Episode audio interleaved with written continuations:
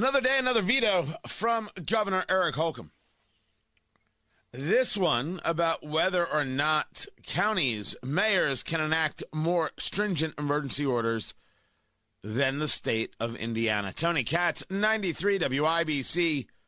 Good morning. Good to be with you. Eric Berman's going to be with us a little bit later in the program.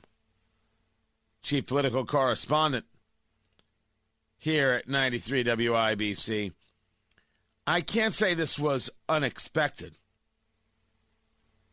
You can find the story at WIBC.com. He vetoed the bill, inserted um, putting county commissioners into local health emergency orders. The bill would require commissioners uh, to uh, say okay to local health orders stricter than what's in, fact, in effect statewide.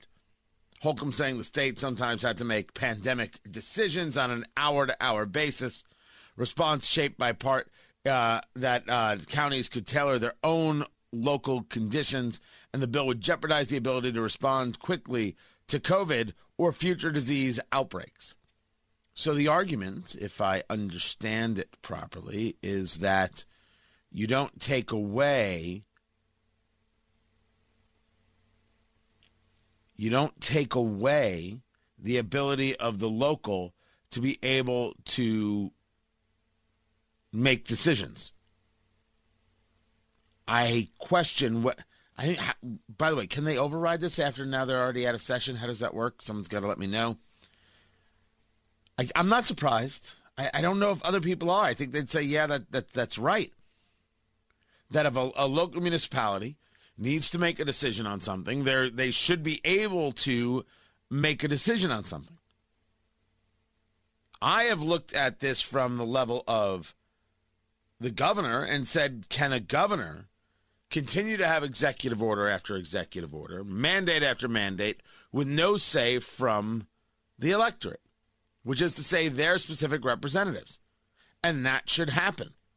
And there should be a mechanism for being able to call a special session outside of the governor calling a special session. There should be a mechanism. And I always thought that that, you know, the the opposition to that is a bit radical. Now, Governor Holcomb's opposition isn't, I, I, from what I have seen, not so much in opposition to that idea, but how it is done. That if it's not uh, uh, written into the Constitution, you're not able to do it. You can't just decide you're going to do it. You got to write it in. And so, therefore, he gave the veto of what it is the General Assembly wanted to do, and the General Assembly with the override, and thus the lawsuit. So Holcomb then hires a firm and sues the General Assembly and uh, the Attorney General, Todd Rokita, says, well, well, you don't get to sue the General Assembly. And besides, you have to come to me. I'm your lawyer on this one. You can't hire an outside firm. To which Governor Holcomb said, hey, Todd, and then went back to doing whatever it is that Governor Holcomb was doing, right? Paid no attention whatsoever. None. So I don't even know where we are in that, right? Not sure how that's going to going to play out. Although I got to assume if you if you want to say that it's unconstitutional, I guess uh, I'll let a court decide that, and then the General Assembly can go about pushing for a constitutional amendment. Now, if Governor Holcomb is then opposed to a constitutional amendment for the General Assembly to be able to, under specific circumstances, calling a a, a uh, the General Assembly into session because they need to be able to answer a question for for Hoosiers, well, then I would have words about Governor Holcomb. On this, I think you want your local health department to be able to act. I th- I think you would.